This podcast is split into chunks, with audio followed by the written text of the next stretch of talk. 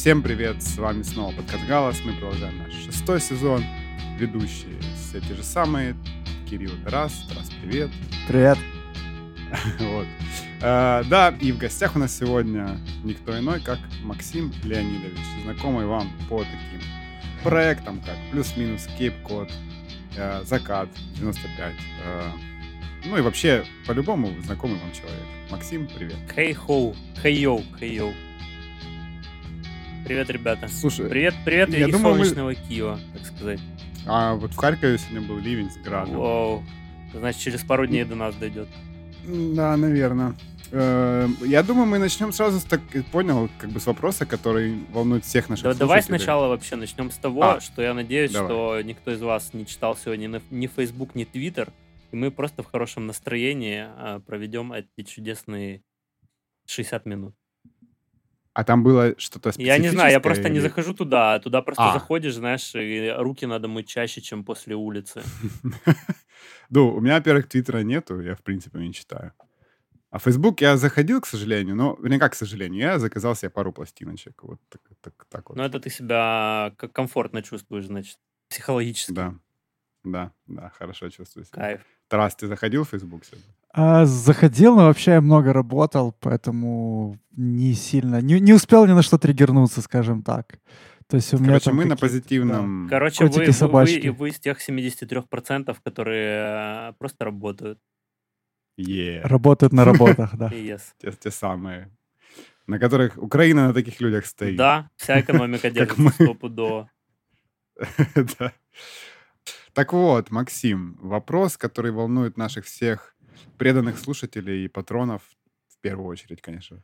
А, Когда же состоится реюнион плюс-минус? Слушай, очень э, забавный вопрос, потому что мне кажется, никогда, а, или когда мне станет уже прям очень скучно, и я захочу себя навалить максимально лишним объемом задач, потому что, ну, я очень люблю период плюс-минус. Для меня это, знаешь, момент формирования, в принципе, частично меня как личности с музыкальной точки зрения, потому что все, во-первых, это научило меня коллективной игре, когда м, ты должен слушать других людей, а это очень сложно, потому что, в принципе, любая э, артистическая личность — это эгоист. И находить точки соприкосновения с другими людьми, слушать каждого из них, оценивая через свой какой-то опыт, понимая, что, э, знаешь, все на каком-то плюс-минус одном уровне. Кто-то там чуть больше знает, кто-то чуть меньше, и все друг друга дополняют. Вот это супер классный, типа, experience. Плюс какие-то операционные штуки, когда я вел все соцсети, писал все пресс-релизы, договаривался о концертах, а, не знаю, там вкладывался в аренду студии вместе со всеми ребятами. То есть, в общем, это дало очень классный операционный, кроме этого, опыт. Но в какой-то момент, когда, не знаю, сколько группа просуществовала, с 2005 по 2011, за эти 6 лет мы не заработали ничего, э, от слова совсем. То есть мы уходили только в минус. Это была э, группа, в которую ты только вкладывал. При этом ты один являешься вот этим э, форсером в команде, когда тебе надо собрать Мгм. 4 человека, 3 человека на репетицию. Какая-то часть не может, у кого-то какие-то дела, и ты еще этим загружен. В какой-то момент я очень от этого устал, и как-то никто не проявлял никакого движения, и я понял, что, наверное, надо как-то это останавливать. И не принималось, на самом деле, какое-то прямое решение, что все, группе как бы конец. Оно просто само закончилось. И поэтому, не знаю, если мне захочется опять всех собирать, и если я найду этих людей, потому что гитарист, допустим, вообще пропал. Он для... Он самая загадочная личность вообще в моей жизни. То есть это человек, который, насколько я знаю, был программистом, потом куда-то он уехал за границу. А, Я его встретил уже там спустя 3 или 4 года после э, распада плюс-минус, кажись, на москвиче каком-то. Он меня говорит, поехали, в общем, берет бутылку рома, и мы едем ко мне домой выпивать этот ром, и после этого я его до, до сих пор и не видел. То есть это вот просто человек-призрак, но при этом это супер гениальный музыкант. Илья, он, причем вот классный вот этот вопрос конфронтации в коллективе, то есть я был, знаешь, такое вот прям э, золотое сечение неформата. Э, ты слушал все, там, пост-хардкор, а, хардкор, хаотик, хардкор. Вот, а, Distorted Unit. Вот я туда, кстати, не залазил. Это было not my cup of tea, и я всегда слушал, понимал, но это немного не моя была история. А Илья был вот прям black metal, drum and bass, то есть ультра радикальное музыкальное мышление, но при этом он хотел всегда писать тоже поп-музыку. А, и вот на вот этом балансе взаимоуважения, когда я прислушивался к нему, а он прислушивался ко мне, и рождались реально крутые идеи. А, вот Emerald Island — это как раз вот кульминация общего какого-то мышления. А, вот. И Славик, насколько я знаю, барабанщик, э, играет в группе Stinks сейчас. Он продолжает да. заниматься музыкой. Это да. А, Стас, э, вокалист, он начал шить шляпы, э, Шмелевский Хэтс. Он супер забросил музыку. В моменты, когда я просто прошу его помочь какую-то... Но на самом деле он супер крутой музыкант в том плане, что он вообще был из области какой-то джазовой и сол-музыки. У него мама преподаватель Фано, по-моему, и он тоже достаточно долго занимался академической музыкой. И мы с ним вообще, когда распался плюс-минус, мы планировали с ним сделать еще проект, такой себе оммаж Крейгу Дэвиду, э, Алия, какое-то там вот возвращение гаража, Weeknd тогда только появился, это десятые года, начало десятых. То есть вот все, что было на острие, мы хотели это со Стасом сделать. Он очень класс, Джеймс Блейк. Э, и мы вот как-то это все дело сделали. А потом он полностью понял, что и, и заниматься музыкой очень сложно. Здесь, э, особенно такой нишевой музыкой, для этого надо терпение, для этого надо финансы, и, в общем, ему этого терпения не хватило. И он полностью забил, забросил, и все. А, и кто еще был? Кто еще был в группе плюс-минус? Ну, я, да, да, продолжаю. Господи, мне еще вспоминать эти рифаки. Там рифаки, знаешь, именно просто no wave какой-то максимально спазматические. Мне кажется, я в каком-то просто полудреме это все дело записывал, и даже уже просто не помню вообще физически этих партий. Что там было? А ты сейчас сыгра- сыграл бы такое? Нет такого, что ты, типа, знаешь, разучился металл играть? Да, там же сложно, капец. Ну, мне кажется, ну, да. это дело привычки. Когда ты постоянно этим занимаешься, там, а, две недели вводных, и все, и ты, короче, в струе, все нормально. Скажи, а ты когда-нибудь переслушиваешь? Плюс, ну, типа, есть да. такое, вот послушаю когда альбом да, плюс-минус вот бывает полностью. у меня. Вот последний раз я слушал как раз просто, я совсем недавно забрал э, каталог плюс-минус у Moon Records для того, чтобы самостоятельно его дистрибьютировать. И я переслушал, причем вплоть до первых демок, я вообще забыл, что они так звучат. И там даже хм. есть какая-то артистичность, драматургия и все остальное, криво-косо. Но в этом и есть какой-то, знаешь, в этой сырости какая-то искренность. Э, вот, поэтому я переслушивал, я до сих пор в шоке вообще, как мы сделали Emerald Island, э, настолько прям целостным, э, с какими-то нашими вкраплениями. Половину идей вообще не понимаю, откуда они взялись. То есть, понятное дело, это, да, это был период музыкального становления, и это период зачастую, когда ты начинаешь, ты копируешь. И в процессе вот этого копирования ты спустя какое-то время уже приходишь к чему-то своему, э, к чем ты можешь обозначить там свое артистическое я. Э, и я честно не понимаю. Я просто помню, что вот я лично, когда там придумывал идеи для Emerald Island, я очень мне нравилась как ролевая модель группа э, Duck Duck Goose и Heavy Heavy Low Low. Мне нравилось, знаешь, не столько музыкально, сколько они вот были прям отбитыми панками вообще. Я следил за тумблером гитариста Дагда Гус, который вообще жил в какой-то там коморке, максимально забивался какими-то ужасными портаками, пил а, оболонь светлое, э, ездил там, фоткал, все. Ну, вот был вот дух свободы. Мне очень нравился этот дух свободы и музыкальная незашоренность. То есть они могли играть какой-то металл и вставлять, не знаю, соляки из Led Zeppelin. И ты такой, вау, это ж круто. Это как раз, знаешь, был такой а, момент появления так называемого open mind, Сейчас а, это можно назвать постмодернизмом, когда ты, в принципе, из разных областей уже существующих просто наслаиваешь все в какую-то новую форму. Вот, мне такое нравилось. А, Что нравилось ребятам? Вот э, Стасу нравился Джеймс Блейк очень. При этом ему очень нравился, э, э, нравилась Марс Вольта, нравились Every Time I Die, и это, в принципе, группы, которые нас всех объединяли. Poison the Well, Converge, Dillinger Escape Plan. Это вот, наверное, были такие кульминационные группы, которые а, потом как-то пересобрались в материал плюс-минус. Вот. Скажи, а ты вообще такую музыку слушаешь сейчас? И, ну, такую, вот эти группы, например, которые ты перечислил? Или ты вообще отошел от... Вообще э, отошел. Знаешь, это такого просто... рода? Я их не слушаю, потому что это вызывает во мне чувство ностальгии, а я очень не люблю чувство ностальгии, потому что это, не знаю, какая-то мягкая подушка, и оказываться на этой мягкой подушке не хочется, потому что ты начинаешь буксовать. А, И ты знаешь, что, в принципе, а, мировая музыкальная индустрия устроена там последние, ну, точно лет 20 на принципах ностальгии. Мне это, в принципе, не нравится. Вот это все НЛП и так далее. И когда ты понимаешь, как это работает, тебе уже становится просто скучно. Я для себя там переоткрываю то, что я не слушал. Я там переслушал не знаю, месяца два назад, э, кого я переслушивал, Майка Паттона я переслушивал и Мистер Бангл. А, И вообще я пытался понять, а, найти какие-то моменты прото-нью-металла, благодаря чату неформата, и вообще понять, откуда это росло, потому что мне, знаешь, не столько интересно слушать группу, как а, погружаться в, в нее, пытаться находить какие-то документалки, и понимать жить, ну, время, в котором они жили, какие были социоэкономические штуки как это на них влияло. Вот это мне интересно. Мне интересно погружение в группу.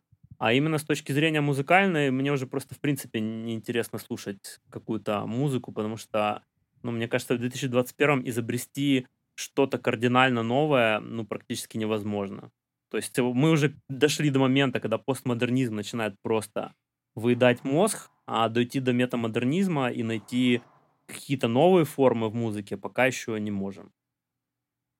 Ну, а, ну окей, новая форма, если просто взять песню, как, ну, как старую добрую песню, Вот, знаешь, которая вот, просто, всегда простота, была, типа, да, есть. вот это и есть метамодернизм, мне кажется, когда мы отсекаем, а, когда ты доверяешь своей интуиции и подсознанию, чем по моменту, как ты складываешь и там пытаешься найти что-то новое. Вот, наверное, это да, для меня какой-то субъективный метамодернизм. Вот я сейчас делаю новые тречные для кейп-кода, и вот там я попытался максимально отойти от какой-то аналитики, потому что предыдущий альбом и второй альбом был... Мы не забегаем вперед? Окей.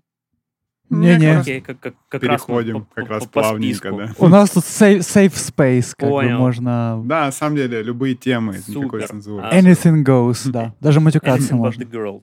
Так, и э, второй альбом у меня, допустим, был супер аналитически продуман. То есть э, для меня вообще как строятся песни в кейп-коде. Каждая песня — это должно быть что-то супер уникальное стилистически. То есть ты там слушаешь первый трек, это какой-то пост R&B с э, гармониями Beatles, э, каким-то лофайным басом, там а-ля Frank Ocean. Второй трек ты слушаешь, это современная современный трэпа R&B с э, неосоуловскими вот этими грязными аккордами, госпеловскими. Третий ты слушаешь, это вообще какой-то блип техно. То есть каждый трек это какая-то своя стилистика. Но когда ты два года это делаешь и морально, в принципе, выгораешь, ты понимаешь, что в этом, наверное, нет какого-то глобального смысла. Просто есть такое понятие, ну, я для себя его а, как-то формализировал, а, комплекс Пичфорка. Вот мы выросли в а, начале а, там десятых на так называемом Пичфорке, где каждый альбом, в принципе, был чем-то масштабным, чем-то великим. Мы читали это, и вау, эти чуваки сделали что-то революционное. И ты себя программировал на то, что ты должен тоже сделать что-то такое выдающееся, что со всеми срезонирует и так далее. А потом ты понимаешь, что есть много факторов, которые не зависят от твоей там музыкальной составляющей. Это промо, стечение обстоятельств, обычная удача, когда просто звезды сходятся.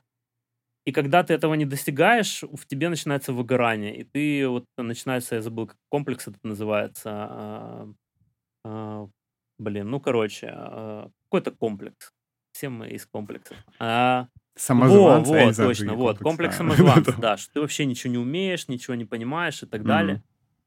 А потом в какой-то момент я э, начал делать новые треки после второго альбома, это было в декабре 2019 и я понял, они такие сложные. То есть мне, типа, хотелось все вместить, прям там еще добавить там 10 дорожек перкуссии, 20 дорожек синтов, каждый со своей частотой, чтобы это работало. Я понял, это так сложно, и мне как-то противно от этого. И я такой, давай попробую сделать просто. Даже то, что я уже делал. Давай вернусь к начальной точке этого всего дела и просто заново пересоберу. И я пересобрал, чисто на интуитивно. То есть я вот делаю, делаю, делаю, оставил. А потом проходит какое-то время, я начинаю это слушать и понимаю, что в этом уже зашита э, какая-то информация. Даже несколько слоев. При том, что это делалось э, чисто интуитивно. Потому что интуиция, по сути, это быстрое нахождение ответа из твоего подсознания, из твоего опыта, который у тебя накоплен. У меня достаточно большой музыкальный опыт. Поэтому подсознание, интуиция дает мне быстрый ответ. И я вот давай слушать свою интуицию, и слушай, реально совершенно другой вайб, и, блин, я радуюсь реально, когда я делаю теперь треки, когда я слушаю свою интуицию. Вообще забавно, во мне очень от, откликается то, что ты говорил, что ты сделал треков, а потом они казались очень сложные, и ты там решил их упростить. Да. Потому что я совсем недавно, такой будет рент немножко сейчас, совсем недавно дослушал книгу Стивена Кинга про писательство. И он там вот рассказывает, что чуть ли не какие-то самые главные люди вообще писательской индустрии — это редакторы, которые mm-hmm. обрезают писателей, что писатели должны при, как бы, при любых условиях всегда прислушиваться к редактору, что они всегда mm-hmm. правы и никогда им не перечить, и что всегда там second draft должен быть на 10% короче, чем там первый драфт uh-huh. и все такое.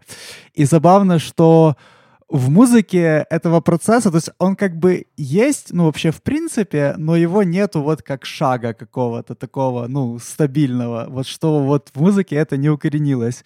Хотя ну вот очень часто, вот очень классная идея, вот когда ты ну, слушаешь, записал какой-то альбом, слушаешь какие-то треки, и особенно когда хочется чего-то в них накинуть еще, то это, скорее всего, означает, что из них нужно чего-то выкинуть, потому да, что... Да, да, упрощать супер Потому что сейчас слишком много, да. Просто супер И это всегда очень, очень больно, но это всегда очень нужно делать, поэтому я думаю, что, ну, кому? Мы с Кириллом, наверное, такое не должны делать, а вот ты, Макс, напиши какой-то, не знаю, методичку какую-то по, написа... по написанию альбома, и обязательно вот это будет вот ключевая новизна этого, ну, этого документа в том, что ты должен вот обязательно там подчеркнуть этот момент, что там отойдите на неделю, там послушайте, и потом... Да, и ты знаешь, когда даже мы там пытались э, делать так называемые вокальные линии э, для треков, я пытаюсь сразу вот, вот, вот просто абстрагироваться, убрать весь свой опыт, который у меня есть там по анализу всего этого,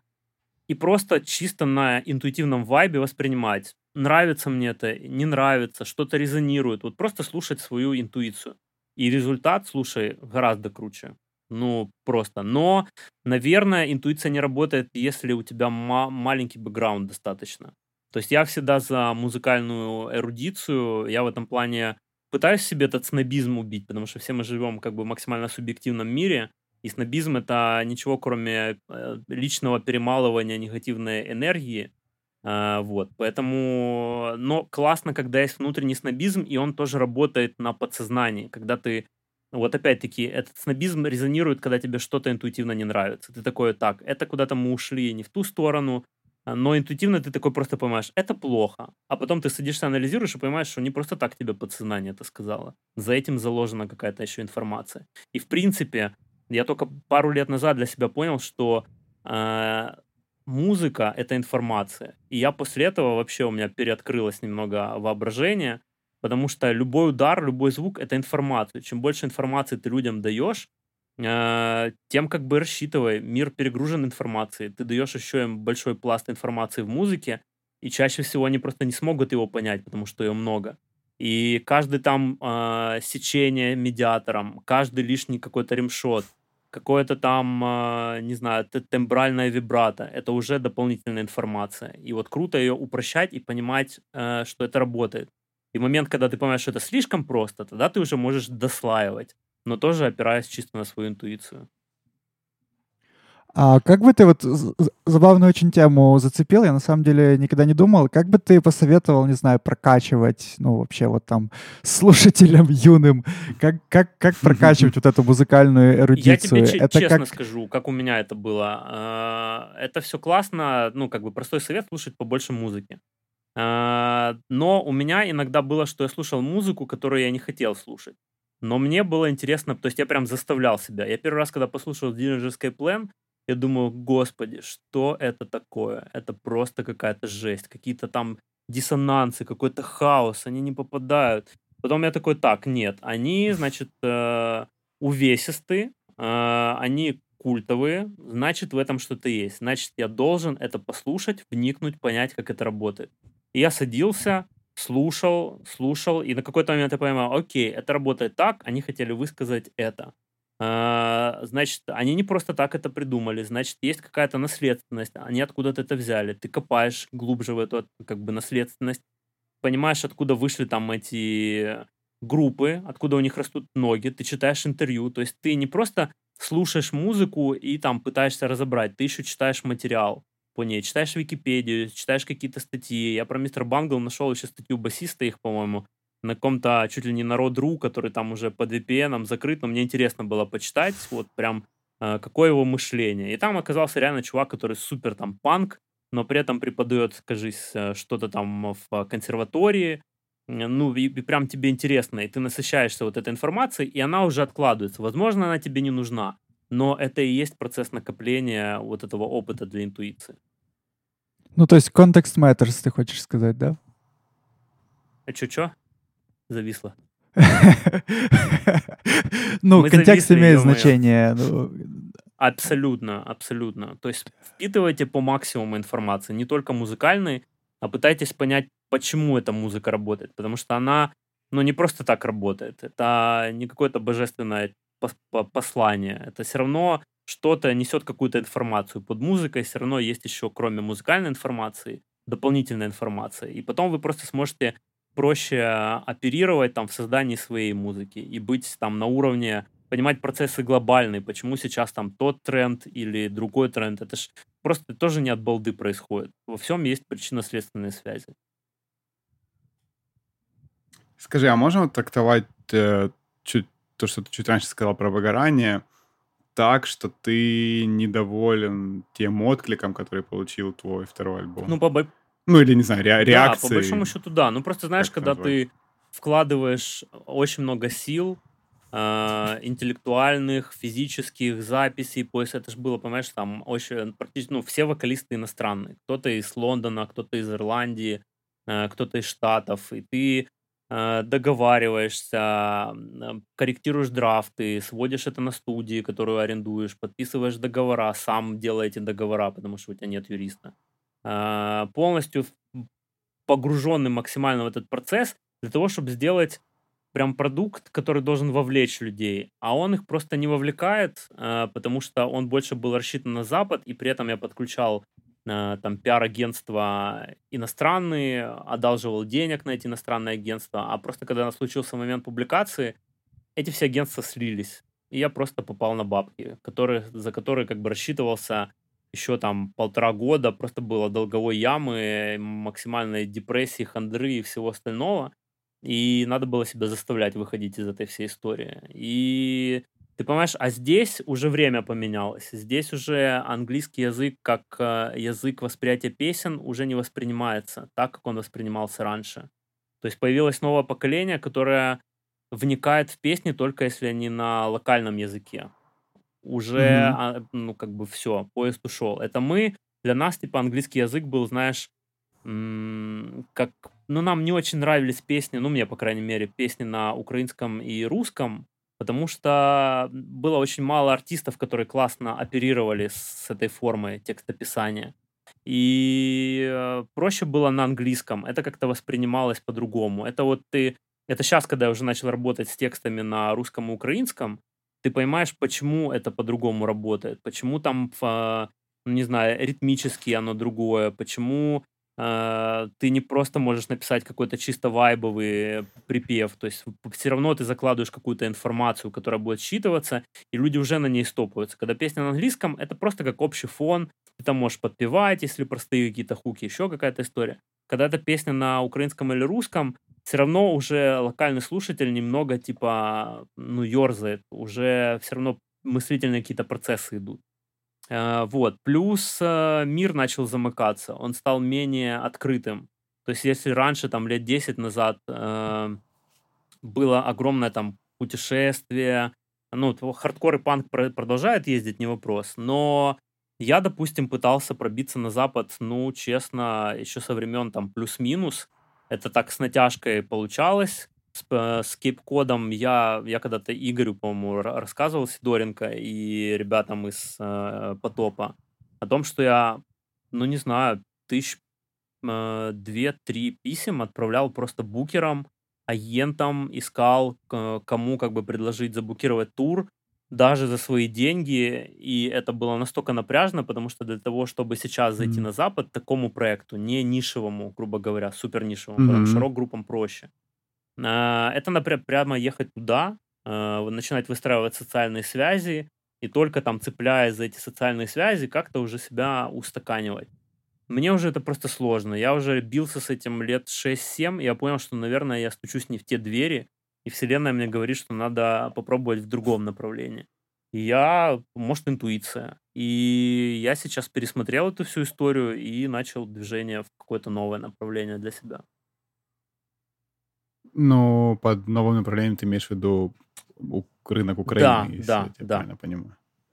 Рынок Украины и вообще тексты на локальном языке. Для меня это, знаешь, всегда было важно найти какой-то концепт, который мало того, что будет резонировать там со мной, он будет резонировать в контексте проекта и, и как-то вот, не знаю, быть отражением, наверное, личностного восприятия. Мне в этом плане из самых ближайших очень нравится Фрэнк Оушен, именно по текстам. Это тексты своего поколения для своего поколения. То есть я не хочу писать песни для ТикТока, Э, я не хочу писать Мгм. песни э, плюс 45 и так далее. Я хочу писать песни для своего поколения, там 25-35. Мне это прям супер импонирует. Они не должны быть политическими, социальными и так далее, потому что, ну, я придерживаюсь такого концепта, что глупо искать смысл жизни в песнях. Если вы хотите почитать про политику, идите на новостные сайты. У вас есть две э, то, точки зрения. Если вы хотите про геополитику, почитайте, не знаю, Ричарда Хаса. Если вы что-то не уверены в жизни, философию, почитайте э, философию. Э, чего-то не понимаете, как работает, пойдите к психологу в жизни. То есть музыка не, и тексты в моем субъективном представлении должны давать какой-то вайб, какой-то импульс для какого-то настроение человека. Поэтому они должны быть супер нейтральны в моем восприятии, и как получилось для кип-кода. Возможно, с каким-то сюжетом просто. Как ты смотришь какой-то сериал на Netflix. Просто с таким потоком музыки, который выходит, супер делает шедевральную историю. А, фактор того, что она выстрелит, один на миллион. А просто самовыражение мне уже не до конца интересно. Для меня, в принципе, занятие музыкой — это как РПГ с каждым новым этапом ты должен достигать какого-то нового этапа, иначе тебе просто станет скучно. И поэтому я постоянно что-то меняю, но при этом мне не интересен какой-то супер глобальный там успех среди там тинейджеров, кого-то. Мне просто хочется, чтобы это куда-то двигалось, куда-то развивалось. Какой-то кон- финальной точки, там, Грэмми, еще какой-то я не вижу. Мне это просто неинтересно. Мне интересен сам процесс и динамика развития. Вот это будет э, интересно. Вот, плюс, опять-таки, про подсознание. Э, я вспомнил, что, ну, то есть у нас была проблема с написанием текстов. Леша, который вокалист, он барабанщик э, уже в прошлом Dance Party Dance Dance. Э, при этом Да-да, он преподаватель по вокалу, но какого-то опыта прям вокалиста-вокалиста у него не было. Поэтому мы немного застопорились с текстами. Я искал текстовиков достаточно долго, пытался объяснить концепцию этого всего дела. Но как-то ни у кого ничего не получалось. И у меня очень прям э, грустно мне стало в какой-то момент. Я прям начал опускать руки. Но у меня это так не работает. Я в какой-то момент такой, так, окей, из любой ситуации есть выход. Я, значит, покупаю себе электронную читалку, загоняю туда для начала иностранную современную прозу, для того, чтобы, в принципе, понять, какие проблемы поколения. То есть э, я все равно живу в каком-то пузыре, и часто я не вижу каких-то проблем э, там своей социальной группы я там почитал абсолютно разную литературу, там 60-х, а, для контекста понимания, как писать, доносить свою мысль. А, потом я почитал, там, не знаю, современные просто стихи, начиная, там, не знаю, кого я читал, Франка я читал, а, Тычину я, по-моему, почитал. Э, почитал Лермонтова. Почитал, начинал Достоевского читать. Э, Маяковского попробовал почитать. И вот много иностранной прозы. И постепенно, постепенно я такой садился и давай писать. И вот тут очень крутой experience в том плане, что по поводу музыки вот у меня все статично. Я вот как, знаешь, типа ремесленник. Я сажусь, я знаю, что как работает, я понимаю физику звука, mm-hmm. я могу расписать там полностью трек. А тут ты как бы начинаешь писать и просто слушаешь какую-то бездну внутри себя, которая никак не корректируется. То есть ты начинаешь корректировать, ты такой, так, значит, надо а, логически выстроить, вот первая фраза, значит, надо как-то придумать вторую, а тут я вообще, а, и я начинаю стопориться, и мне моя невеста говорит, попробуй вообще просто не думать об этом, и вот пиши то, что пишется. И я просто, знаешь, как поток, так мне короче, представляется какой-то сюжет. Я давай его расписывать, просто как, как будто смотрю какой-то фильм. А потом такой бах, и смотрю, что у меня, в принципе, есть уже форма, мне просто надо ее подкорректировать. Это очень крутой experience бессознательного. Я с таким раньше не сталкивался. И я когда заканчивал э, трек, э, текст, я как будто, ну, прям, у меня оргазм был. Я такой, фух. И я смотрю на свои э, Mi 4 Band, и у меня идеальная фаза сна после этого. То есть, знаешь, как будто ты просто закончил э, прям какой-то труд, и все, и душ, душевно ты просто успокаиваешься. И вот это прям очень классно. То есть для тебя... Кстати, э, да, я быстро спрошу. То для тебя, ну, музыка и текст — это принципиально разные медиумы. Как, да, да, возможно есть... бы, если бы я супер долго писал тексты, и у меня был бы какой-то опыт, я бы уже как орешки щелкал. Но когда это не так, то это всегда новое, это вот, наверное, ближе к подсознательному, и это круто. Не, мне просто интересно, а вот ты веришь в такую, как, не знаю, Егора Летовщину? То есть можно ли этот подход к музыке применить и вот так бессознательно писать а музыку? А какой у него подход был? Чисто вообще прям от балды? А, да, неважно, черт с ним, с Егором Летовым, но я имею в виду, что вот этот подход, как, который ты применяешь вот к текстам, то есть просто садиться и писать вот бессознательно, как поток да. мысли. То есть э, работает ли это в музыке? То есть это будут какие-то джемы или это вообще валидная как бы техника написания любой музыки? Не знаю, у меня просто всегда, знаешь, какое-то странное было отношение к джемам, а, когда там ребята приглашали поджемиться и так далее. Я просто не люблю, ну, по крайней мере, раньше не любил а, хаос очень редко из хаоса у меня возникали какие-то классные идеи. Вот я же говорю, просто подход раньше был такой, что ты садился, ты долго обдумывал идею, ты понимал, как это работает, что-то там перебирал, и в итоге находил форму, которая тебе интересна. В процессе джема это просто какой-то поток сознания. Это ты не создашь какой-то конечный но опять-таки, смотря по какую стилистику мы говорим. Если это какая-то джаз-импровизация, там, двухчасовой концерт, джем, вообще не вопрос, супер. Но если мы говорим в контексте там современной музыки, которая уже устаканена в рамках там куплета-припева, куплета-припева, то в джемах очень редко это получается. А мне просто это было неинтересно. И вообще, я, знаешь, очень э, аккуратно относился к бессознательному, потому что бессознательное для меня, как и интуиция, это было что-то из серии вот этих э, ребят, которые на Подоле, э, Драхма, Рама, Рама-Рама и все остальное, какие-то буддистские штуки, Рома Палочки и все остальное, э, это немного не моя история. Я люблю контролить все, и поэтому вот это, наверное, была не моя история. Но сейчас немного все это поменялось, и, возможно, я и поменяю свое отношение к этому. Но, опять-таки, оно поменялось, когда я попробовал. Вот, поэтому можно применять, почему нет? А, это супер индивидуально. Музыка — это вообще супер субъективная история. На самом-то деле. Как и вся наша жизнь. Так вот, философски так завернул. Ну, в ну принципе, да. Я хотел сказать, что ты предвосхитил вопрос наших патронов. Ну, фактически ответила уже на него, но можем чуть еще коснуться по поводу твоей целевой аудитории. То есть это интересно на самом деле, потому что ты делаешь музыку, в принципе, э, ну не знаю, с моей точки зрения, более mm-hmm. молодежную, но все-таки не настолько, ну типа не настолько молодежную, чтобы ее слушали, скажем, да, там, да. в старших классах школы, да, там, значит, на первых курсах университета. То есть ты по-прежнему ну, как, как ты уже сказал, для тебя вот твое поколение, ну, грубо говоря, там люди нашего возраста да. плюс-минус, в Украине, да. там, да, или в каком-то ближнем СНГ, это типа пост СНГ, mm-hmm. не знаю, это типа вот твоя целевая аудитория.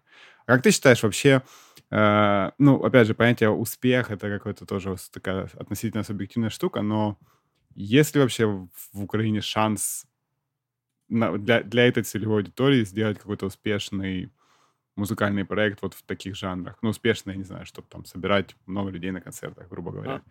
Или, или как-то там финансово с него что-то... Ты знаешь, э, в принципе, все возможно. Вот как показывает там э, мой опыт, это все делалось не никогда ради какого-то успеха. Э, это как игра в долгую. Мгм. Ты можешь пойти по легкому пути, там, проанализировать тренды, потому что сейчас это все гораздо проще работает. Собрать какую-то бигдату, понять, что там кто слушает.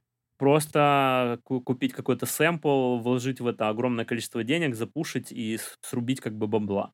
Но у меня никогда такого не было. У меня вся моя как бы карьера это просто игра в долгу. И просто в процессе этого э, люди наслаиваются, наслаиваются, наслаиваются.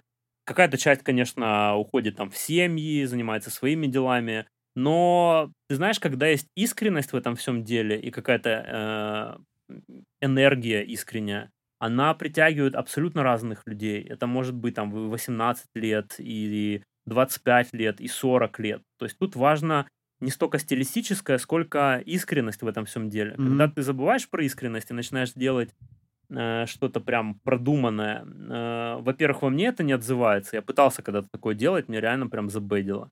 Э, это очень плохой experience. Э, а когда ты делаешь это искренне, ты, я не знаю, я там уже пять лет э, играю часто одни и те же песни, и они меня прут как в первый раз просто.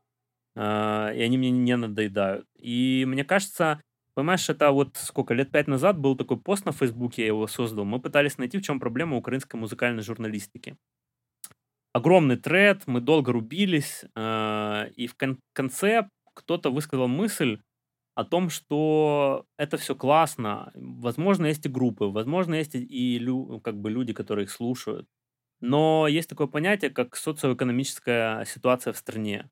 И люди, у которых э, нет времени и ресурсов на самообразование, э, там, как креативный класс, у которых есть возможность смотреть фильмы, понимать, почему эти фильмы работают, слушать музыку, понимать, почему та или иная музыка работает, э, понимать в изобразительном искусстве, то есть вкладывать в себя.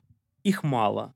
Их, исходя из там реалии, там 10 15% максимум. Это, по сути, все подписчики цифровых стримингов в Украине.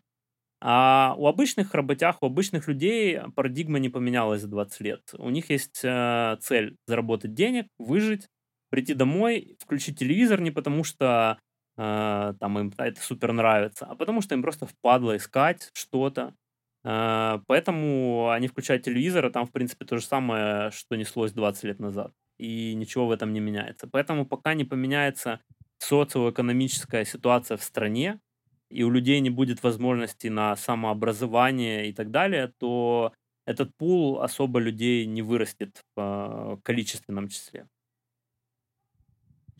Тут забавная история, что мы в каких-то ранних выпусках, я уже не, не помню точно где, проводили параллели с Россией. Ага.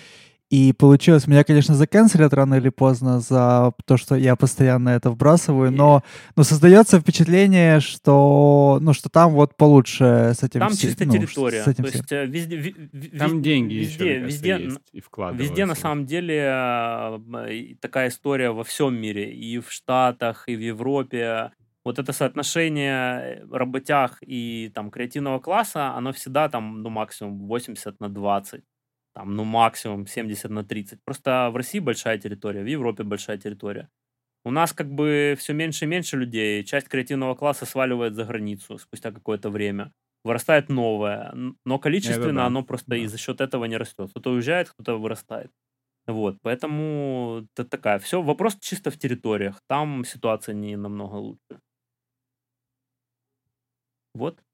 Ну окей. В принципе, ну да, довольно печально это все. Ну, э, скажи, а как э, Как сохранять еще если эту тему... Как... Не, да, это, в принципе, мы это уже... Мы-то с расом, мы DIY, нам Ебой. как бы... Да. Э, Нет, мне интересно, развивая эту тему, есть ли вообще смысл в Украине, не знаю, там, цепляться, искать лейблы какие-то, э, или вот нужно самому пытаться там что-то делать, как-то самому продвигаться, пиариться, промоутиться, или Ты знаешь, я вот сколько, 10 лет работал на лейбле Moon Records, то есть я понимал, как это mm-hmm. изнутри работает, э, коммуницировал с западными лейблами, понимал, как там это устроено. И в какой-то момент, когда началась цифровая эра, там, э, грубо говоря, в СНГ, 13-14 год, когда зашел iTunes, все, началась какая-то локализация и так далее, ты начал, ну, как бум был соцсетей большой, ты понимаешь, что, в принципе, механика лейбла в 2021 году это просто как инвестор, инвестор со связями. То есть ты можешь заниматься, вот я занимаюсь сам. У меня прямой контракт с Орчардом, то есть я сам дистрибьютирую свою музыку, сам занимаюсь промо, поскольку у меня есть э, опыт. То есть на Moon Records я работал как раз директором цифрового медиа направления. То есть когда я пришел, был XUA, все остальные торренты, все очень смеялись, что цифра какой там Снапстер, какой-то, ну это смешная история. А просто когда я уходил, это было уже как бы основная, э, основной поинт заработка компании. То есть все поменялось настолько. Mm-hmm. И ты понимаешь, что по сути ты сейчас можешь сам просто, не знаю, накопить какую-то сумму денег, условную для старта, нанять пиарщиков, которые есть, э, являются таким social glue. При этом ты сам можешь, допустим, там перед вторым альбомом я сам писал всем редакторам там The Village, Э, кому там слуху, их на самом деле не так-то прям и много. Э, контакты всегда ну, можно, да, контакты всегда можно найти. Попросить разместить новость, и все, она размещалась. По сути, если просто есть люди с большим, э, не знаю, объемом связи, тогда лучше привлечь их.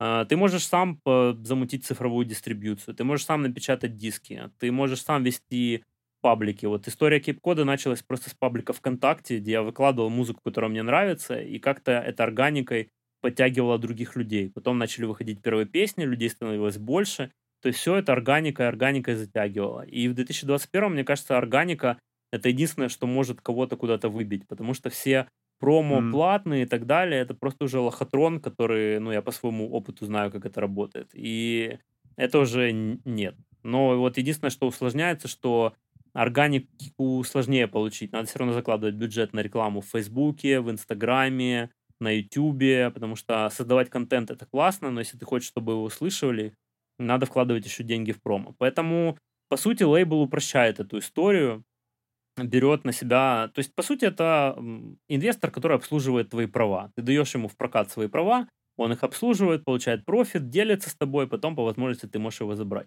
Поэтому тут чисто от вашего желания, времени и всего остального. Рынок там маленький в Украине.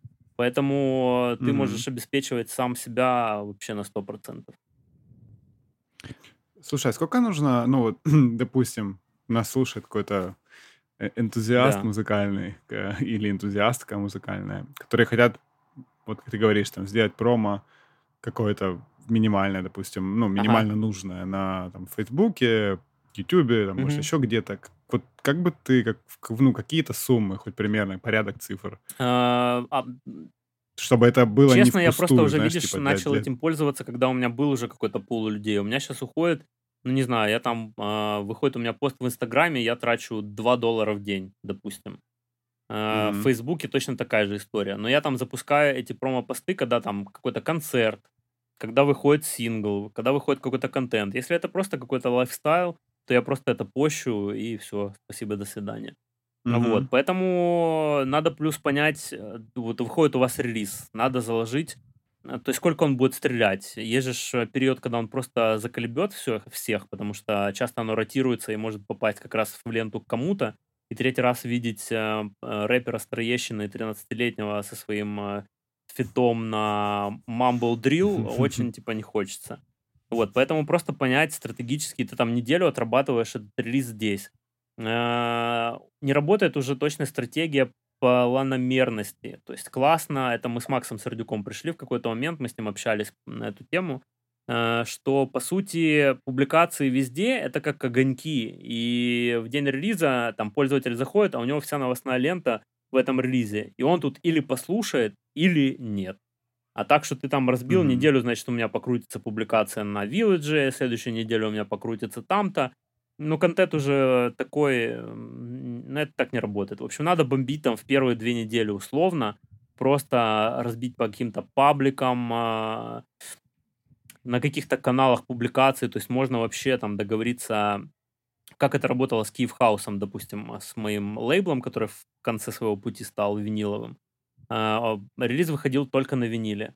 Но при этом а, я находил YouTube-каналы, которые похожим большой аудиторией, там лоу-файный хаус какой-то, и договаривался о публикации без монетизации. То есть есть только видео на YouTube, которые люди могут послушать, но при этом купить релиз. И вот когда я публиковал, там просто по 100 пластов э, в неделю уходило спокойно. То есть тут ва- важно mm-hmm. сохранить, опять-таки, в каком контексте ты выпускаешь. Если это какое-то э, коллекционное издание, то лучше его особо не светить и собрать в каком-то одном месте, чтобы оно там продалось, потому что, понятное дело, вкладывать в виниловый релиз э, много денег, хотелось бы, чтобы оно отбивалось, а не просто так для друзей выпустить mm-hmm. эти 300 винилов, и потом есть яблочки с э, йогуртом Галичина. Вот. Ну, это ну неплохой ну, да, это как раз когда мы плюс-минус писали, вот у меня какой-то такой период как раз и был. Американо, одно яблочко и какой-то йогурт в день. Все супер, всем спасибо. Вот.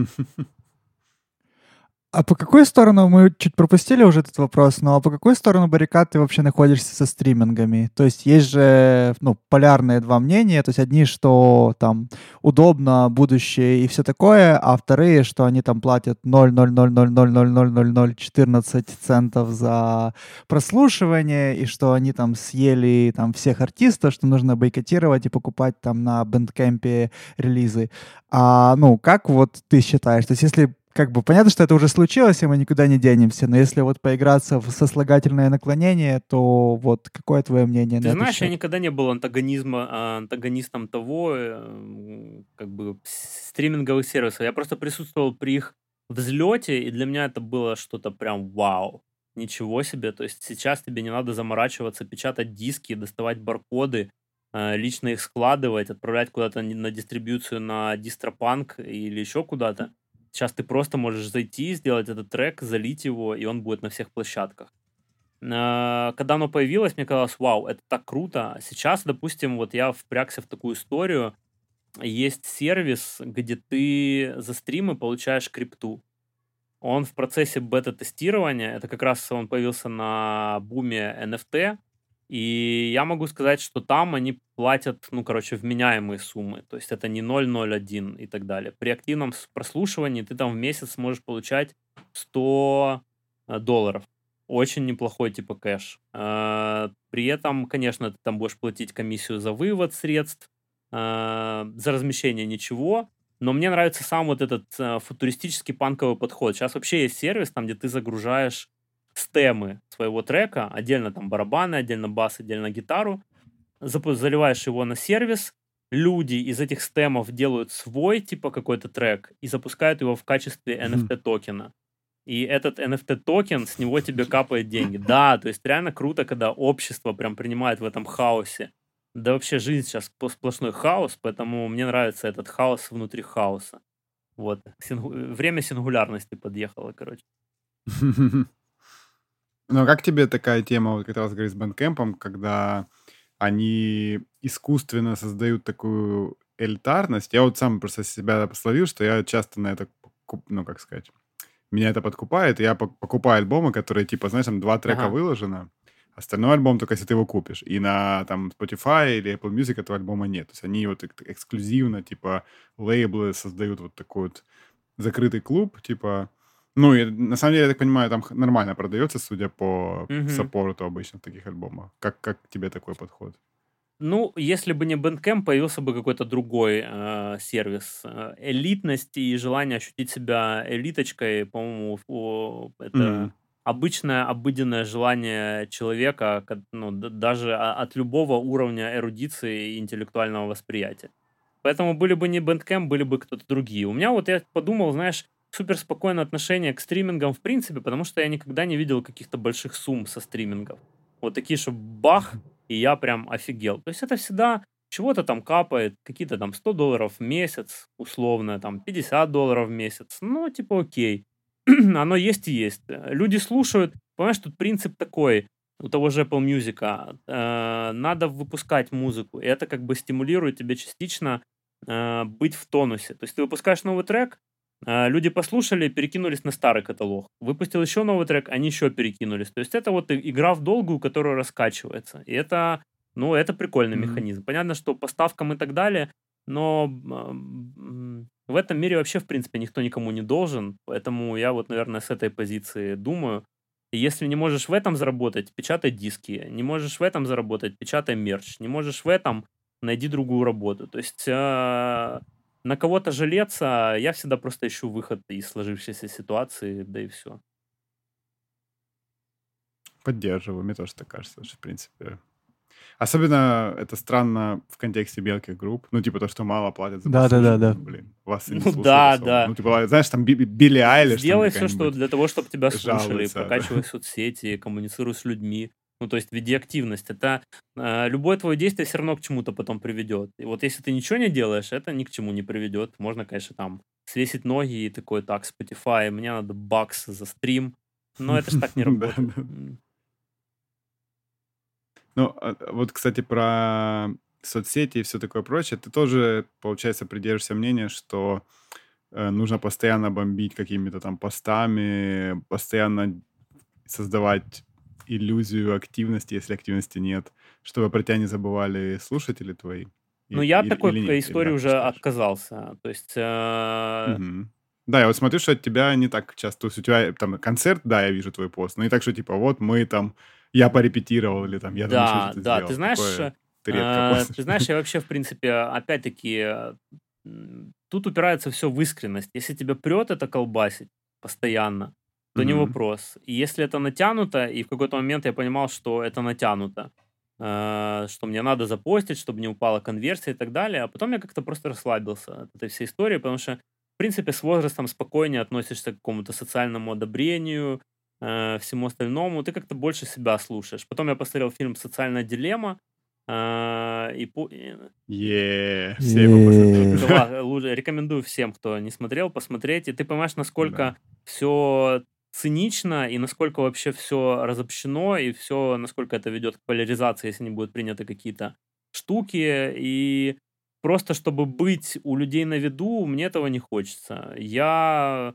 просто пропал на три месяца, ничего не постил, ну, смотрел, что происходит у других людей, но самому мне было вообще, типа, неинтересно что-то постить. Во время карантина было много контента от меня. Вот прям а, в сториках, там и с собакой, и там я готовил и так далее. Но это было, знаешь, желание просто не отъехать кукухой во время карантина, когда ты понимаешь, что у тебя полностью меняется парадигма а, всех твоих действий от того, как добыть продукты. Э, Раньше ты просто шел там на автомате в магазин, а сейчас тебе надо построить путь, как бы не зацепить людей, как быстро пробежаться по лавкам, четко взять продукты, которые тебе надо, и мозг тоже уже, знаешь, типа надо быстро переформатировать. А, вот. И, и ты просто на этом карантине, когда у тебя заканчиваются все выступления, ты не понимаешь вообще свое будущее, что оно, а ты там в 30 лет бросил э, работу для того, чтобы заниматься музыкой, и тебе уже там 34, э, то немного начинается какой-то просто хаос. И я такой, ладно, я не буду отъезжать, в общем, кукухой, буду я себя развлекать. Я себя развлекал. И, блин, конверсия этого давала больше, чем мои посты о музыке и все остальное. Потому что вопрос тут опять-таки в искренности. Когда ты честно это делаешь и для себя, и другие люди тоже это видят. Ну, вот как-то так.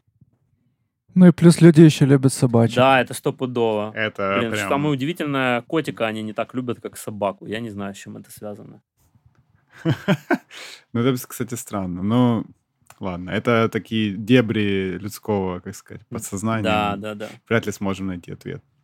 Э, Давай, наверное, перейдем. У нас есть такой вопрос бо- более приземленный, но не менее, как лично для меня, интересный. Я знаю, что ты вот принимал участие, ну, поправь меня, Так. скорее всего, не прав, но то ли в создании профсоюза, да, какого-то, то ли в, э, в его работе, в, ты их отстаивал права на проведение э, Да. культурных мероприятий во время карантина. В общем, хлебнул э, нашей политической О, да. повесточки современной украинской и вообще всей этой бюрократии. Расскажи в двух словах об этом опыте и вот что ты для себя вынес очень, из этого всего. И продолжаешь Очень, там, очень крутой опыт, уже не участвую. Э, то есть угу. какая была история? Это было еще до карантина. В принципе, ну, если кто меня знает, там, со времен неформата, у меня было всегда желание какого-то постоянства. Я всегда пытался помочь музыкальной тусовке как-то, какими-то методами. Я долго думал, смотрел там на западные модели, работал на лейбле, понимал, чего не хватает. Почему группы, в принципе, нормальные, классные, через пять лет после создания здесь распадаются, не существуют э, за счет музыки. Почему там, ладно, они не супер популярные, но и на Западе тоже есть много непопулярных команд, которые все равно продолжают существовать. Я понял, что есть такая история, как роялти. И у нас система роялти вообще не работает. Она работает просто как каменный век.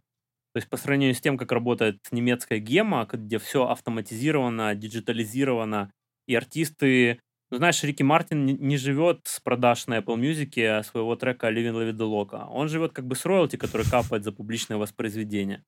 У нас mm-hmm. это вообще не работало. И я как-то как-то мне пролистнуло, попалась в ленте Фейсбука новость о том, что вот с, э, инициативно там из концерт UA э, и Миша Ясинский, они собираются делать э, профсоюз, и я такой думаю, так, ну, в общем, если я могу помочь своим опытом, почему бы мне не, не сделать этого? Мне реально интересно. Мне хочется, чтобы независимая музыка в Украине не загибалась. Для того, потому что независимая музыка и это так называемый андеграунд, которого, в принципе, не существует, это все равно форсер э, массовой культуры. То есть, по сути, э, поп-культура — это перегнивший андеграунд. Да, да. Вот. И поскольку у нас пропадает постоянно этот пласт э, подполья, то хочется, чтобы просто люди, ну, как, хоть как-то минимально существовали за счет музыки. Я написал им, предложил свои услуги. Они как-то долго-долго это все собиралось. Я причем бомбил постоянно. Э, ну что там, ну что там. Вот у меня прям, знаешь, э, а, опыт э, Moon Records просто задалбывать людей. Вот прям отключаешь эмоцию и просто сидишь и долбишь. Ну как? А как дела? Ответьте на вопрос. Здравствуйте, добрый день. И все, я так задалбал, задалбал. В итоге они создали и инициативный чат представителей музыкальной индустрии. Э, потом он вы начали туда добавлять всех. Вот сейчас он до сих пор существует. Там где-то, я даже не знаю, сколько там людей, огромное, больше тысячи человек. Там прокатчики, световики, концертные директора, организаторы фестивалей, музыканты, в общем, все-все-все, юристы. И там начался какой-то хаос. Вот именно э, плюрализм в худшем его проявлении, когда просто началось какое-то грызлово один другого. Я так, я, короче, пишу, я говорю, так, в смысле, давайте, ну, в общем, тех, кто изначально был в инициативном, мы просто соберем самых адекватных людей, кто, в принципе, просто профи э, в какой-то своей конкретной области. И из этого что-то будем строить собрались, сделали отдельный чат и поняли, что надо создавать профсоюз. А, и с моей позиции это было, не знаю, я просто ощутил какой-то вайб, а, что и во всем мире происходит какое-то, а, ну, там на самом деле на Западе происходят какие-то левацкие радикальные движения, но, грубо говоря, концепт э, нишевой гражданской демократии мне нравится, когда, знаешь, э, э пишут законы э, для какой-то конкретной ниши не просто профи, а и люди, которые в этой нише варятся. Зачастую у нас так не происходит. Поэтому и могут люди из народа, которые находятся в концертной индустрии, давать какие-то идеи для э, законодательства, для того, чтобы оно адаптировалось, менялось, потому что оно у нас не менялось просто огромное количество лет. И у нас ну, до сих пор каменный век, к сожалению. Вот, и мы собрались, э, все это просто... По, почему профсоюз? Потому что, если не ошибаюсь, это законодательно именно форма, которая может вести диалог э, с властью. То есть, если это какая-то спилка, mm-hmm. не работает. Если еще какая-то форма, вот именно профсоюз. Вот. И э, на первом же этапе с кем-то мы коммуницировали, кажется, из Министерства культуры. И там, знаешь, диалог был и, из серии «Зачем вообще его создали, этот профсоюз?» И ты им объясняешь, рассказываешь прям все, почему. Он такой, так а зачем вам профсоюз? Ну, типа, меня тут, с одной стороны, Штаты долбят, с этой, там, э, слуги народа. Давайте как-то чего-то там, может быть, все-таки спилку какую-то просто сделаете, и, и все. Ну, и серии, работайте все, мы вас не трогаем, и вы нас не трогаете. Но, блин, 2020 это уже немного так не работает, и карантин всех немного катализировал по этому поводу, потому что просто хаос.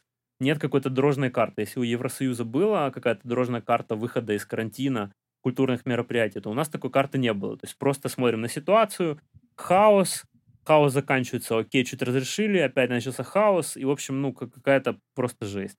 Потом в процессе мы поняли, что классно было бы, не знаю, там, э, позиция либертарианская, когда ты даешь, снижаешь налоги и даешь за счет этого большему количеству там ФОПов, предпринимателей выходить и платить этот налог, чем просто увеличивать налог и сокращать количество этих людей, которые будут платить. И мы подумали, что классно было бы снизить налог э, на роялти, потому что сейчас э, налог порядка 18-20% за роялти. То есть, грубо говоря, когда ты получаешь э, роялти с э, стриминга, ты обязан с него заплатить 20% налога. А это не очень прикольно. Mm-hmm. А, и мы подумали, что классно бы было бы инициировать это под 7%. Это все равно уже хоть какое-никакое. Но потом мы столкнулись с тем, что для того, чтобы это сделать, это надо пройти огромное количество инстанций, налоговые, комитеты, все остальное.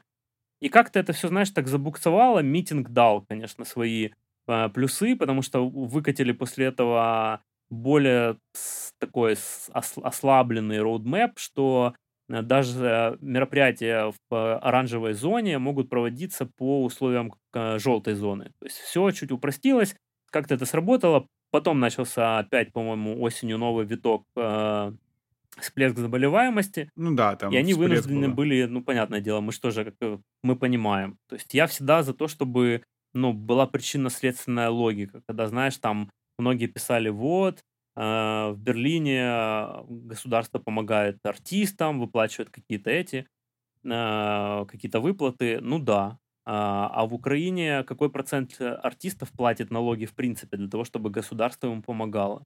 То есть я за помощь, окей, но она всегда должна быть, ну, то есть объективной. Если бы все это поле, все музыканты могли бы спокойно заводить ФОПы, могли бы платить спокойно налоги, как это происходит на Западе, и какой-то там не знаю, не говоря уже про Корею, эта со- культурная сфера составляла 15% ВВП, тогда можно было бы говорить об этом. А так просто дайте нам денег, потому что мы музыканты. Но лучше эти деньги на медицинскую сферу потратить. Э, ну да, не... вообще логично. Звучит. Это напоминает позицию музыкантов в метро дайте нам денег, потому что мы музыканты. Да, да, да. А мы вам... Ну, которые играют на, расстро... на расстроенных гитарах и плохо поют. Да, это вообще полно. А еще и у него есть поддельник, который держит кепку постоянно и просто уже да, да, да, подходит да. к тебе и уже там чуть ли не, знаешь, залазит тебе в карман. Это... Да, да, да. да Бежит да, за да, тобой. Вы что, не любите музыкантов? Я помню, меня такое спрашивали.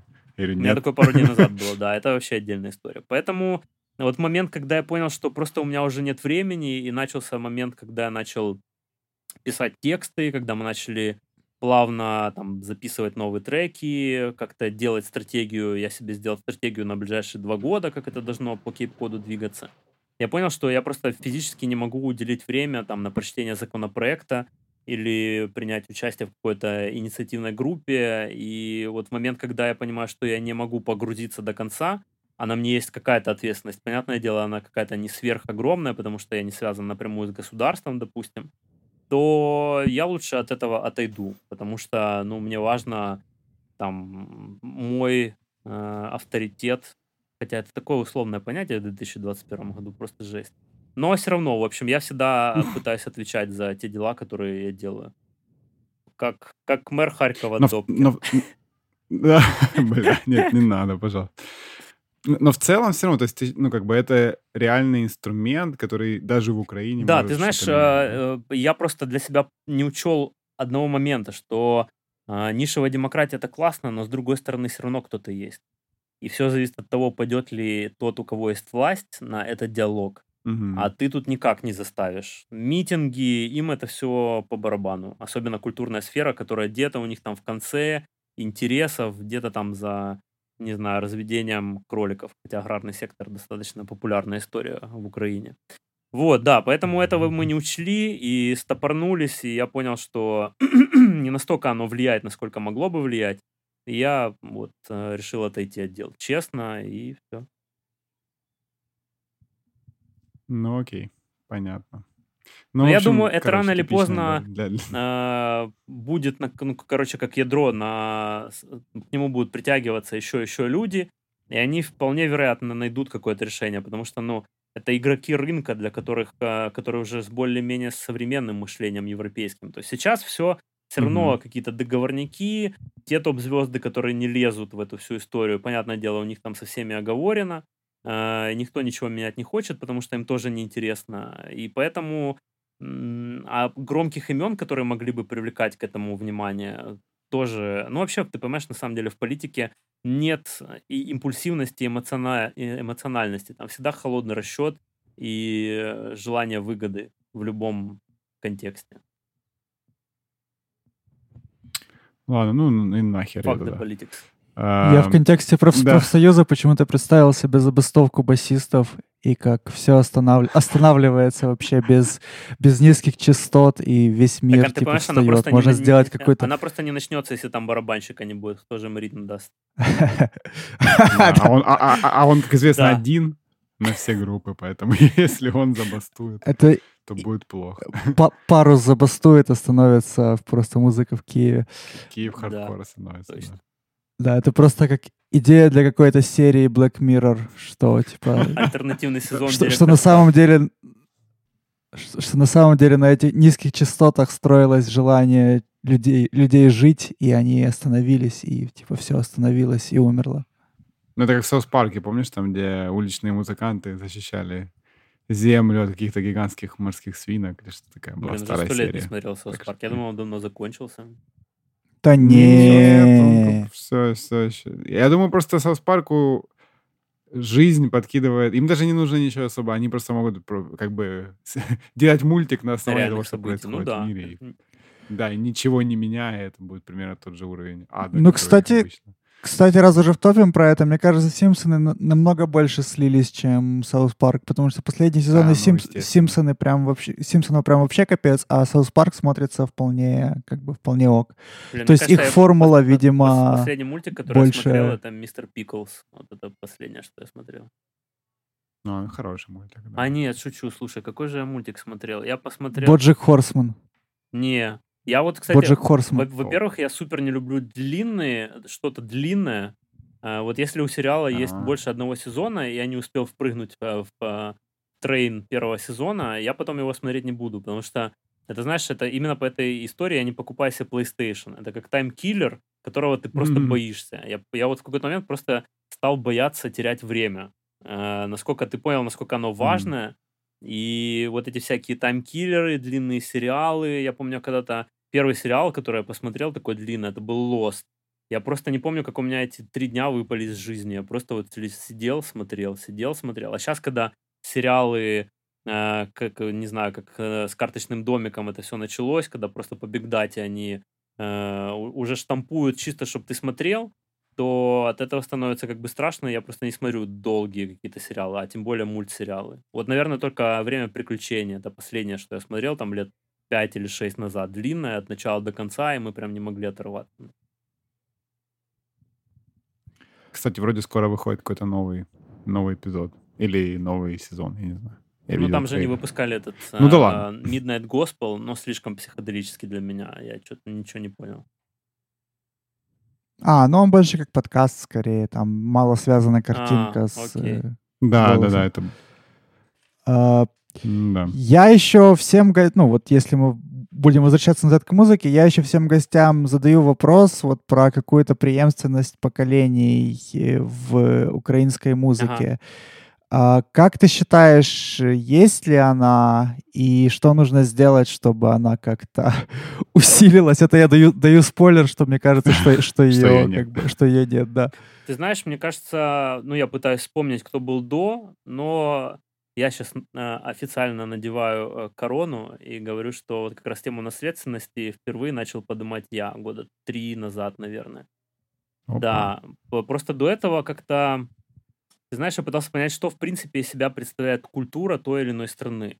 Я понял, что у нас проблема, что нет наследственности.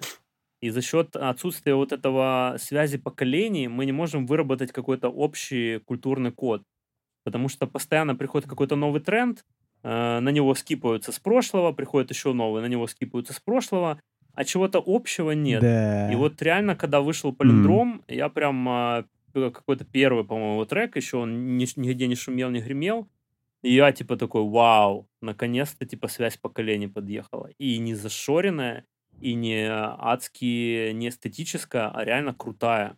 И потом выходит альбом, и я прям ему расписал, что это, ну, очень крутой альбом. Вот в контексте наследственности он взял, типа, старый Скрябин, который не зашкварный. Вот попытайтесь вспомнить реально ну, да. э, украинские группы 90-х, которые были не зашкварные и которые находились в плюс-минус массовом поле. Их очень мало. А, а еще раньше эта тема у меня началась, по-моему, с, когда Глиншейк начали появляться, и кто-то там, по-моему, из киевской тусовки, или, ну, короче, все такие Глиншейк, Глиншейк, э, и начали играть что-то похожее в стиле Глиншейка. Я такой, блин, какой Гриншей, какая группа Браво? У нас есть коллежский асессор, mm-hmm. у нас есть работа Хо, у нас есть ранние вопли Видоблясова. Mm-hmm. Почему молодежь mm-hmm. типа не смотрит на киевскую андеграундную сцену конца 80-х? Она же гениальная, она ну реально крутая. Она самобытная, при том, что да, они там срезали с какого-то ноувейва, спазма и так далее, но они играли на локальных инструментах, и это уже создавало какой-то свой новый почерк, звук, звук да. Как минимум. И это очень круто. Да. И никто не смотрит именно на крутые группы наши э, нет вот этой наследственности, за счет этого мы просто теряемся. Вот когда вышел Полиндром, я ему написал, он попал по трем поинтам. Во-первых, это наследственность, это самый главный, основной, это очень крутая связь поколений. И она, во-первых, она попала по звучанию еще в конец 80-х, как раз достаточно трендовая в мировом контексте звучания уже там последние 3-4 года. Э, когда ревайвал нормальных 80-х, то есть не, не тех ревайвал 80-х, который был в начале десятых, там, где у нас New Rave, вот это все, э, дискотечки и так далее, а уже осмысленных типа 80-х, конца 80-х. Э, плюс то, что у него есть бэкграунд не из вот этой лиричности, а из какого-то рока и так далее, это все равно считывается. Как бы ты типа не маскировал, подсознательно это вайп все равно идет, тоже опять-таки на каком-то интуитивном уровне. И в этом плане это супер крутой типа продукт. А, но после этого я, честно, ничего даже и не вспомню какой-то прям наследственности. Вот если прикинь, кто-то сделал что-то в духе, э, не знаю, Цукор била смерть. Ну, круто ж было бы. Ну, прям вообще. Угу. Так, ну а... да, кстати, мне, мне тоже странно. Я вот э, себя словил на той же мысли, когда смотрел «Спалах» угу. какую-то серию, где они показывали старые клипы там и все такое. Я думаю, блин, тут прям все-таки это есть, есть Да, какая-то да, да. основа, на которой можно это делать. А даже, даже, даже какой-нибудь ранний океанез, это тоже то, на чем можно, в Да. принципе, это строить. Но почему-то и правда, кроме полиндрома, ничего в голову не приходит. До сих пор у нас все люди берут и тупо копи- копипастят А Запад ты понимаешь, при этом а, время-то ускоряется, и им еще меньше времени Мгм. и желания копать хоть куда-то. Они просто срезают уже по верхам, э, уже этот э, глобализм всех победил, и уже просто одни и те же биты используют и там, и там, и тут нужна скорость. И вот это очень... Мне это не сильно нравится. С другой стороны, мне нравится эта легкость, с которой это создается, и не напряг, что ты психологически себя не убиваешь, а просто делаешь продукт, выпускаешь его и так далее. В этом плане школьники мне нравятся. Но мне не нравится как бы качество продукта, который выходит, но опять-таки исходя из своего там старперства какого-то. А как это пофиксить? Уже не знаю, честно. Тут, понимаешь, э, если бы там зависело это от какой-то группы людей, которые бы там музыканты давали советы другим музыкантам. Но у нас нет авторитетов, наверное, каких-то, кто бы это мог. Из больших там звезд. То, что я всем об этом говорю, это классно, но это должно быть общим каким-то направлением людей для того, чтобы понять, что нам надо искать э, культурный код не в ша- шароварах и бандурах и балалайках, а реально в том, что у нас уже есть, то, что было создано, потому что... Что-то на Алину Паш наехал только Ой, что. Ой, бой. Да не, у нее... На рекламу йогурта «Славяночка» наехал. Э, и вот тогда Потому что те, те же, там, Скрябин тоже переживали, как, какой он, они же находились тоже в условиях социоэкономических каких-то. Э, ты тоже можешь отпечатать это время, понять его, переосмыслить на современного, потому что условия, в принципе, в Украине динамически не менялись, всегда все было плохо. Оно прям, вот знаешь, какого-то супер... Только ну, Только, целом, может да. быть, там все вспоминают э, второй срок или какой первый срок Кучма. Кучма. Ющенко. Не-не-не, мне кажется, Ющенко а, я, я, я, я сейчас... Срок. Потому что там такой, был какой-то экономический супер такой всплеск. Как да, и, и вот этой наследственности супер не хватает. Гранжолы были. О, Вот это главная победа просто наша. Культурная спадщина. Да, кстати. Кстати, по странной случайности, совпадению, вчера на репетиции с пацанами вспомнили Гранджол, я не знаю почему. И думали, чем они вообще занимаются сейчас, интересно, эти люди. В IT работают, чем еще? Или уехали куда-то. Ну, кстати, я хотел, да, вернуться к этой теме. У меня есть два примера, которые, мне кажется, ну, немного чуть ага. оптимизма добавляют. Первый — это лейбл Шукай, вот, который мы... Тоже был у нас подкаст с ними. То есть, ну, они реально откапывают какие-то вот эти украинские ага. забытые там а, я знаю, да. Мелодии, я, я мотивы, да, и издают да. на пластинках, это, да, известно, ну, это как бы хорошо очень продается, и тоже, мне кажется, что может сформировать потом не какой-то тоже но, такой пласт. А Кирилл, второе... оно очень нишевое. Извини, нишевое, я сразу но... буду разбивать твои мечты сразу но, по ходу. как Максим и говорил, из нишевого вырастает массовое. То есть, в принципе, все равно, ну, как бы... Ты понимаешь, это, это, это, это парадигма старая. Сейчас все очень быстро меняется, поэтому, мне кажется, оно просто не успеет. Ну окей, хорошо, да. тогда второй пример. Это вот сейчас выходит фильм, вы, наверное, видели, который называется да, «Высокий конечно. фанк». Там сейчас трейлер его. И вот эта вся штука, и то, что Спалах э, сделали, ну, как по мне, реально очень 100%. крутую работу, посмотрев на то, что из себя представляла Украина в культурном плане, за это небольшое по меркам других стран, да, свою да. независимую жизнь. Мне кажется, вот эти вещи, они могут реально на людей повлиять. Ну, то есть э, если там большее количество людей посмотрит все это, это может сформировать какую-то такую штуку, о которой ты раз говоришь. Ну, по крайней мере, как вариант. Ну, понимаешь, Кирилл, это чуть, это чуть, это все круто, я очень согласен и по поводу Спалаха, и по поводу Усатый фанк, но это не совсем, не совсем, сейчас ужасно прозвучит, но не совсем то, чего бы мне хотелось, потому что, ну, на это, опять же, трудно опереться. То есть мне очень трудно представить себе вот какого-то малого, который вот посмотрит ну вот, посмотрит спалах и такой, о, типа, буду, буду создавать украинский ну, культурный код. То есть это, ну, далеко и как-то недоступно, мне кажется. Сейчас я вспомнил вот. мысль, э, вообще, почему там, знаешь, все ругаются. Ну, вообще, во-первых, все высаживаются, как в первый раз, когда видят э, плейлисты Apple Music по Киеву или кто там в чартах и так далее. У всех это всегда вызывает какой-то шок, бомбление. Да, Там да. русский рэп А ты понимаешь, мне кажется, для людей сейчас музыка это просто развлечение и фон. А музыка околоинтеллектуальная их не развлекает, она их напрягает. И у нас нет украинской развлекательной музыки. Вот почему там дидзё и так далее. Люди просто хотят из серии, ну, расслабиться. Просто вот отключить мозг и все. А усатый фанк и так далее, это реально нишевая история, которая может повлиять на музыкантов. А, вот Спалах, Наверное. если бы Спалах, не знаю, там шел по 1 плюс 1 каждый вечер, как шоу Довгоносиков, оно, может быть, еще кого-то там сформировало. Это супер крутой продукт, а, массовый, при этом а, не тупой. И он, короче, не сильно Угу. А, не гипермассовый, но и не гиперандеграунды. Он вот как раз in between, который дает возможность... Типа, да, балансировать Да, хорошо. и в, в этом круто. Но если такого контента было много, и ты видишь реальную органику, что люди реально этим делятся, это реально мотивирует, это заряжает без какой-то там супер депрессии, опять поныть, опять у нас все плохо, опять там солнце не туда село на 2 километра или еще какая-то история. А, просто должен быть классный, современный, развлекательный, типа, продукт. Ну, типа, понимаешь, музыкой составлять прям полный культурный код, мне кажется, невозможно. Это прям список Согласен, огромного абсолютно. количества факторов. Это просто одна из частей. Классно, когда она будет какая-то интеллектуальная, но общество тупеет, к сожалению, за счет большого количества информации, которая постоянно меняется. То есть оно не до конца. Вот ты видишь какой-то заголовок, не знаю, там, резонансный, э, очень редко эти люди заходят и читают эту статью. Они уже сразу, оп, там кто-то кого-то завалил. Они такие, о, это там плохой. И все. То есть люди не... Э, все меньше критического мышления происходит в обществе, к сожалению. И мне кажется, тем более и к музыке так относиться. Там вообще просто для большинства людей музыка это как а, треки для плейлиста для бега или там выгула с собачкой или еще какая-то. Мы просто перевыкупаем с ценностью музыки. Да, в лучшем ну, случае. Да, да.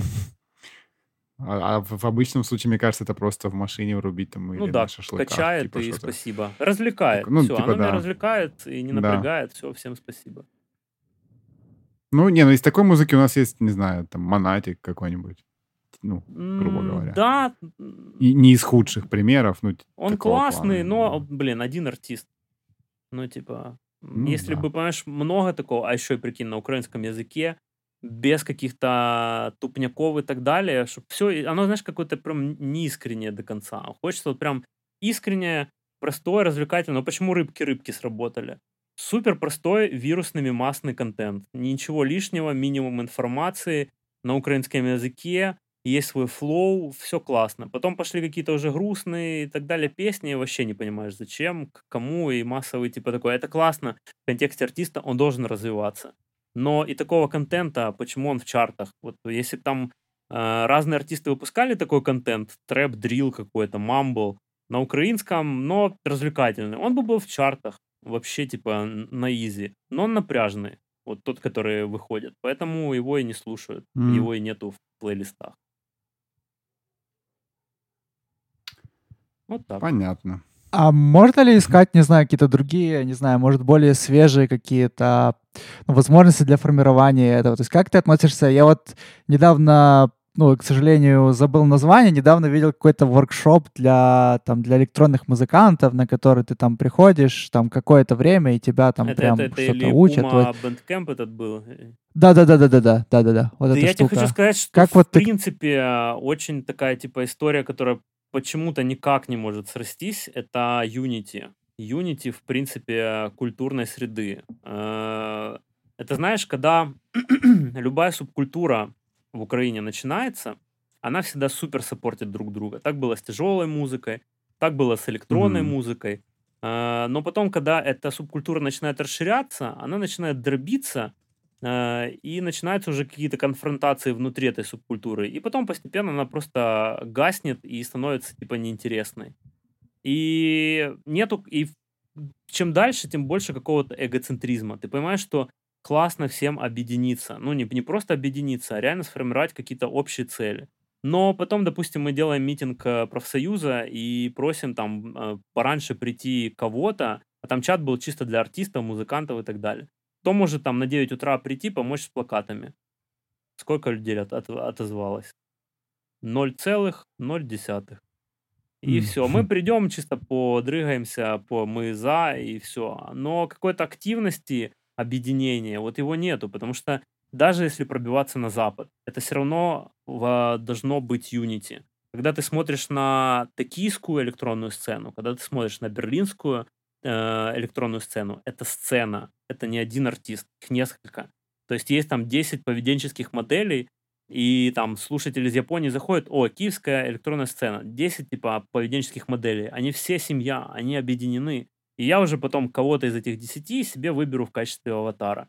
Но когда это один артист, там где-то выстрелил, второй артист такой, так, я не, не хочу отдавать никому свою э, целевую аудиторию, я, типа, на себя ее заберу, ни, никому не дам, и, и себе, типа. Они не понимают, что как раз за счет этого объединения там культура, там какое-то ЦА подсоединилось, там какое-то. И это формирует общую какую-то целевую аудиторию, которая Э, будет резонировать с э, культурными проявлениями, там, кинематографом, музыкой и так далее. Вот не хватает вот этого объединения, потому что артист сам по себе эгоцентричен.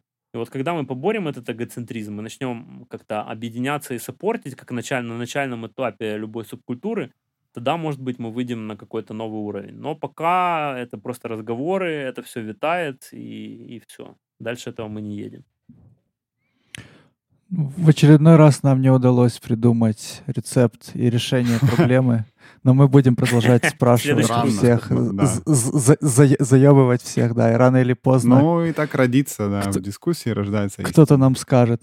А, слушай, Максим, у нас тут вообще, мы как бы решили сезоны делать больше по темам, и я хотел у тебя спросить, это как глобальная такая тема нашего сезона этого, я хотел у тебя спросить, как ты думаешь, будет ли вот история с COVID-19 иметь какое-то перманентное влияние на мир музыки в целом?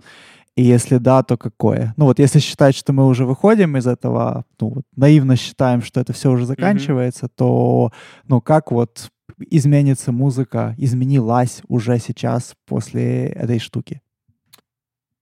А интересный какой вопрос. А, слушай, ну, глобально, я думаю, какие-то процессы пошли. В Украине, в принципе, ничего особо не поменялось. Это были попытки виртуальной реальности с Олегом Винником, но, э, да, с другой стороны, Трэвис Скотт у тебя, а, а тут у тебя Олег Винник. Но вопрос, э, ну, конечно, очевиден. Олег Скотт. И э, какое количество, в принципе, носимой электроники у людей здесь есть для того, чтобы компенсировать походы на эти концерты? Но я думаю, VR-очков, если ты насобираешь по Украине там тысячу человек, ну, прям супер. Ведь это тысяча человек будет ходить на виртуальные концерты. Но мне кажется, кто-то озвучивал мысль, пока не умрет последний человек, который видел живые концерты, живые концерты не умрут в принципе. Потому что совершенно другая энергетика, совершенно другой вайб.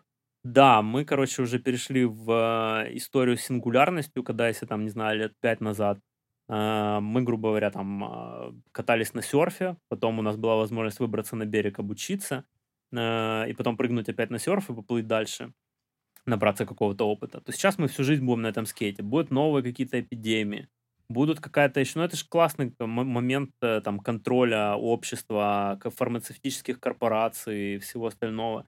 Это же бизнес. Все в этой, на этой земле построено чисто на условиях капитализма. Поэтому заботиться глобально о жизни там людей, я не думаю, что кто-то там такой, как мать Тереза, существует на уровне политиков.